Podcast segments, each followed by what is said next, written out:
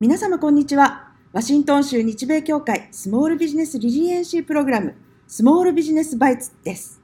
本日は第10回目です。プログラムコーディネーターのミキとリードアドバイザーのかのこがお送りします。本日もアクセスくださりありがとうございます。このポッドキャストは Apple Podcast、Spotify、Amazon Music Podcast、Google Podcast、SoundCloud、iHeart Podcast の6ステーションで配信しております。昨日はワシントン州日米協会の年次ミーティングというパーティーが主催され、日系の多種多様な分野の方が参加されていました。新しくビジネスを始めるという方や、新たに日本人向けにビジネスをと考えている方、それからビジネスの経験者や専門家、それから政府関係者なども参加されてました。なんかもういろんな方が参加されて、いろんな方のディスカッションがあって、とても楽しい。パーティーでした。とてもはい。はいもいい回だったと思います。ね。で、まあそんな中で私が質問を受けたというか、こうご意見としてあの伺ったのが、日米協会っていうのが誰がほ対象だったのかわからなかったから来れなかったと。うん。なんかその日系の人が実は対象なんじゃないか、うん日本から来た日本人が対象ではないんじゃないか、うんまた自分のような新米とかビジネスがちっちゃい規模の方とかっていうのはもう全く対象じゃないんじゃないかもう言ったらお門違いって言われてあのこう壁の花になってるんじゃないかとかなんかそういうようなお話があったのであの日米協会は全くそういうところではありません。本当に、はい、ましてや今ね、こはいのスモールビジネスのやっているので、もう本当規模ビジネスの規模なんて関係ないと皆さんどんどんあの。まあ、情報を得るっていうか、そかあとはネットワークのためにね、いはいろんなイベントやってますので、参加していただけたら本当に嬉しいです。ね、ぜひね、はい。あのすごいベテランの方の意見も聞けたり、はい。またこんな異業種の、ねうん方の意見なんてなかなか聞ける機会ないと思うので、はいぜひお願いします。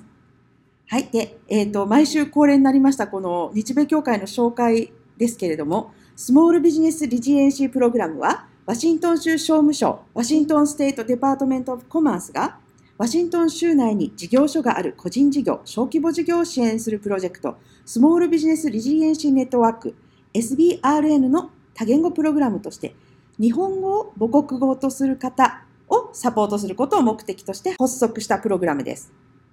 このポッドキャストもそのサポートの一環として提供しております。ということで、本日のバイツはサイバーセキュリティへの対策です。これは2回シリーズで、先週はサイバーセキュリティの最新の事情ということでお送りしました。ワシントン州はサイバーセキュリティ被害ではワースト12位なんだそうです。これは結構高いレートということですよあねあ。そうです知らなかったですね。というそういう私自身も去年もう本当はっきり言ってそういう罠にかかってしまいましたので皆さんね本当にもう気をつけましょはい。今週はプリパレーションの大切さということがテーマです。Security Incidents and Data Breaches というのは起こり得ること。ですから、攻撃のリスク、攻撃されている間の被害を最小限に抑えて、攻撃から立ち直るための準備が必要だということなんですう。ね。で、まず一つ目。これあのデータマッピングというものなんですけれども、あなたが次に何をすべきかを見極める上で一番知っていなければならないことなので、プライバシーとセキュリティにおいて最優先の遵守事項ですと。その上で最初にどれだけの情報が必要か、そしてリスクを最小化するために、その情報にたどり着くためにどれだけ別の方法で情報を集められるか、その情報がどれだけ繊細なものかなどを見極めて、それ相応のセキュリティの対策をすべき、そのレベルを分けてね、あの、これはもう絶対に厳重。うんこれはそうでもない。うんから取り出しやすいとこみたいな、うんそういうことを分けておくことっていうのをマッピングしておきなさいと。でこれはあの例えばじゃあ5年前にやりましたよ私は、うんという方でも5年前とはこれ全く変わってますからこれは常に見直しが必要です。例えばリモートアクセスのためのマルチファクター認証ってありますよね。2うんはいはいはい段階でなんかね、はい電話かかってくるとか、はいはいはい YouTube 開けなさいとか。はい。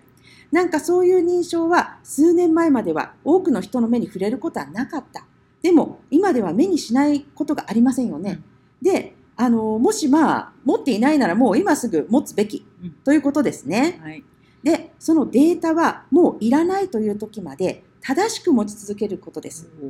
それはデータの縮小に対しての重要なステップでもありますから、はい。あの捨てこれじゃあちょっと捨てましょうっていう時にぐっちゃぐちゃになってるとじゃあどれ捨てていいんですか、うん。で捨てた時にもう必要なものまで捨てちゃってる、うん。うんうんなんていうことがあったりしますから、はい。それには注意してくださいね、はい。ということです。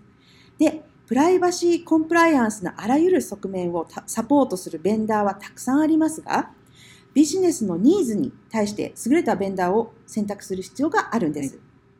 ベンダーを十分に吟味しなかった場合はベンダーの行動や不作為に対して法的責任を取られることがあるので注意。自分がね、一生懸命やってても、うんうんベンダーさんの方が甘かった甘かったらそこからデータがもう漏れることがあるとそうですいうですよね。ということになりますからはね。いはい。でということはまあなんどうなるかということは一番大事なのはやっぱりそのいかにリスクを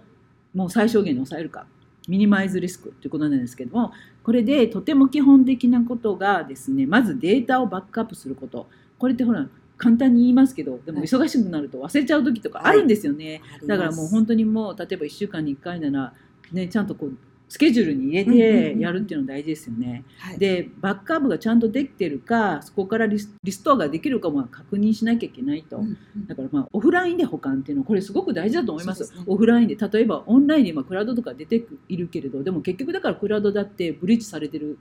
場合があるわけでそうはいはいすると本当にあのハードディスクで、ね、別のハードディスクで保管するなんていうことはとても大事なことなんじゃないかなとそう思います。ですね。うんはい。であとはあの多要素認証ってさっき言ってたその2段階認証ってやっぱりその電話で入ってきたり他のやり方で認証するパスワードだけじゃなくってところですよね。はい。それとシステムのアップデートをちゃんとしとくと。でウイルスなどのもちろんそのウイルスのソフトも入れてそれもアップデートして、はい。でで次にインシデントの対応計画。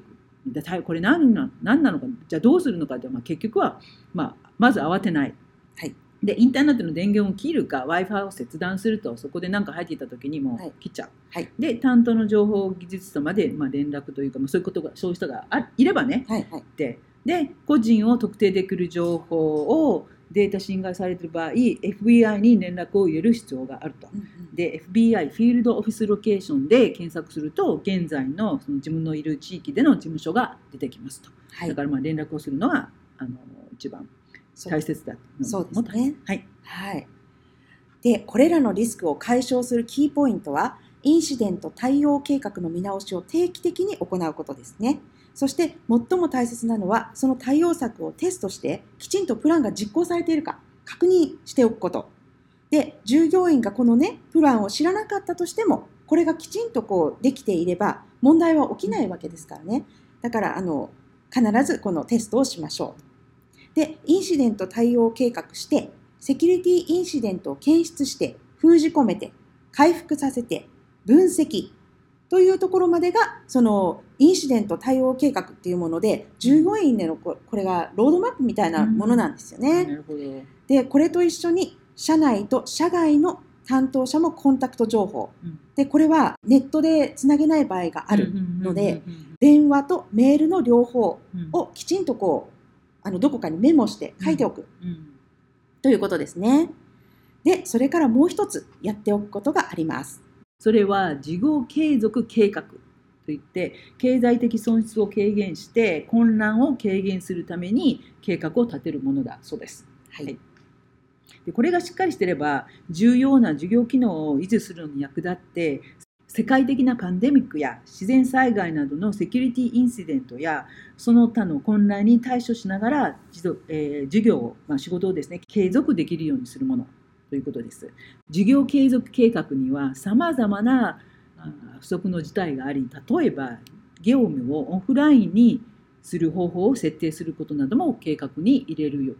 のが良いとそうというふうにも言われています。そうですね。だって本当に Wi-Fi とかなくなったりとか、うんもしかしたらオンラインがもう効かなくなった時に、じゃあその時に業務をどんなふうにやっていくかっていうねのが、、じゃあもう停止ですか？みたいな。ケースですかみたいになっちゃいますもんね。はいでも最近やっぱりそういうちょっともうこう Wi-Fi とかに慣れてる私たちってそうですよね。なんか忘れちゃいましたね。そういうこと。うん。は Wi-Fi いどこって必どこずかなどこどこそれがないと仕事ができないみたいなね。ね。うん、それありますよね。はい。はい。で、この最後に、あの自分のオフィス狙われてると思ったら、このような情報の共有や報告がこういった犯罪をなくす助けになりますから、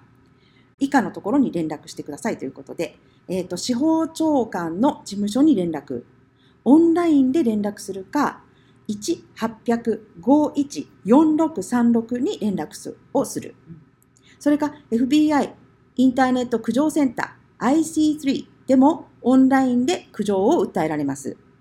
それと SBA US Small Business Administration ですね。でも ID theft などの苦情の受付が始まりました。はい。弊協会のウェブサイトにサイバーセキュリティ対策のスライドがアップロードされていますから、ぜひご覧ください。これね、日本語でも、その、もともと英語のやつを日本語に直してもらったものを、はい、あの、はい、書いてありますので、いろんな一般的な用語を使って説明してくれてると思うので、ぜひ皆さん見ていただけたらと思います。はい。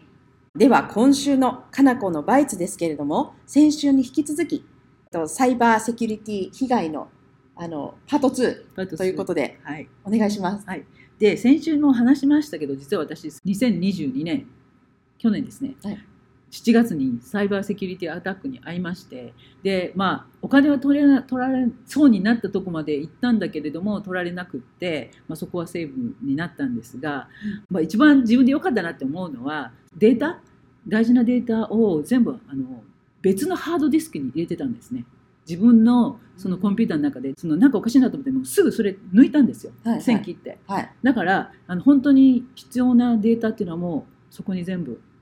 残っていて。外付けハードディスクね。うん、ね外付けハードディスクに残してたのでそれすごく良かったなと思いました。でもう一つでもねあのあこういうデータを抜いてる人っていうのは、はい、結構はっきり言ってなんかちょっと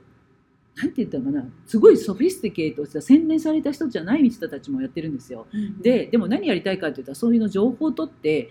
次の犯罪に及ぼう名前とか住所とかを抜き取ってで例えば家に来て入ったりとかっていうことを、はいはい、泥棒ね、ね、だから名前とか売られてるんですね住所とか。で実はですねその私がサイバーセキュリティのあった2日後におそらくみんなが言うのは、まあ、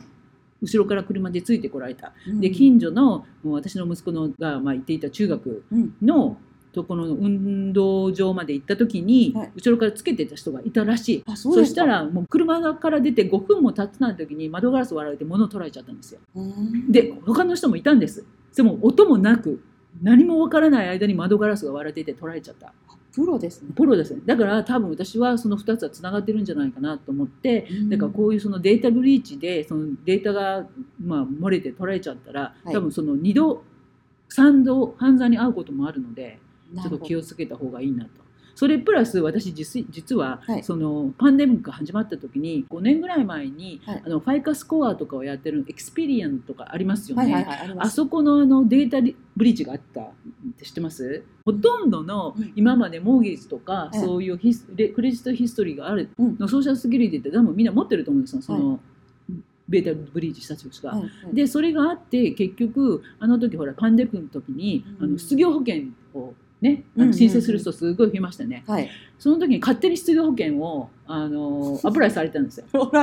で手紙が来て失業保険こんなの apply されてます。ひーみたいな。やってません。っていうことで結局あの時、何 million かな？なんかワシントン州でかなりあそうですよね、ね、かなり名前で。全部あの勝手に失業保険が取られてたっていうこともありますのでということは私のおそらく名前ソーシャルセキュリティナンバー住住所も誰かが持ってるんですよ。でそれをわかあのなんていうんですかちょっと時間が過ぎたら売る、うん、他のグループに売るらしいんですよね。はいはい、でまたそれで何かやろうとすると。だからちょっとそのすぐダーってやるんじゃなくて1年ぐらい待って何かやるやるとするっていうこともあるので皆さんあの本当にもうそういう経験私自身もありますんであの本当に気をつけましょう。そうですね、うんそれでもう一つ、はい、今やっぱりあのレストランさんなんかでスキャムとは言わないかもしれないけど、まあ、同じなんですけど、はい、いろんなこう誘導してくるというか会員のあこういうタックスブレイクありますよとか特に今言われてるエンプロイリテンションクレジットタックスっていうのは、まあ、あのリファンドが返ってくるんですね。はい、ででそれをアグレッシブになんか広告出してる会社とかあったりとかあとは IRS のレターみたいに書いて、うん、なんかフォーマットが全く IRS の真似をしてるんですよ。はいはい、でデパートメント・オブタックスリファンドとかなんかわかんないけど いや存在そうなんか変なね存在しないデパートメントの名前書いてあってはい、ででもパッと見たら IRS の手紙みたいに見えるんですよね。うん。でそういうのを出してここに電話してくださいとか言ったらもうそれはっきり言って本当にあのもうスキャムと言っていい。もはい。しそういうの乗っちゃったらすごい手数料取られるんですよ。これやってあげるけど3割4割5割くださいみたいな。なので皆さんちょっと本当あのこういうのレストランさん関係に最近すっごいあの手紙が来たりとかするんでもうはい。絶対それには乗らないでください、はい。でもしなんかちょっと心配事があれば、はい。私たちの方の E メールの方に送っていただければこれって本当ですか？って大体もう、まあ、まあ検討つくのでそうですね。まあ、そうですね。あのちょっとこちらの方にメールしていただければあのこれが本当に嘘かどうなのかこういうものに載っていいものかどうかっていうのは判断つきますんで皆さんご利用ください。そうですねはい。えっ、と、はい。メールアドレスは smallbiz at jassw.org はい。です、よろしくお願いします。というわけで、今後もスモールビジネスバイツとして皆様に役立つ情報を隙間の時間にお聞きいただけるようなポッドキャストを配信していく予定です。ぜひ、ワシントン州日米協会のスモールビジネスバイツをフォローお願いしますね。ではまた次回。さようなら。さようなら。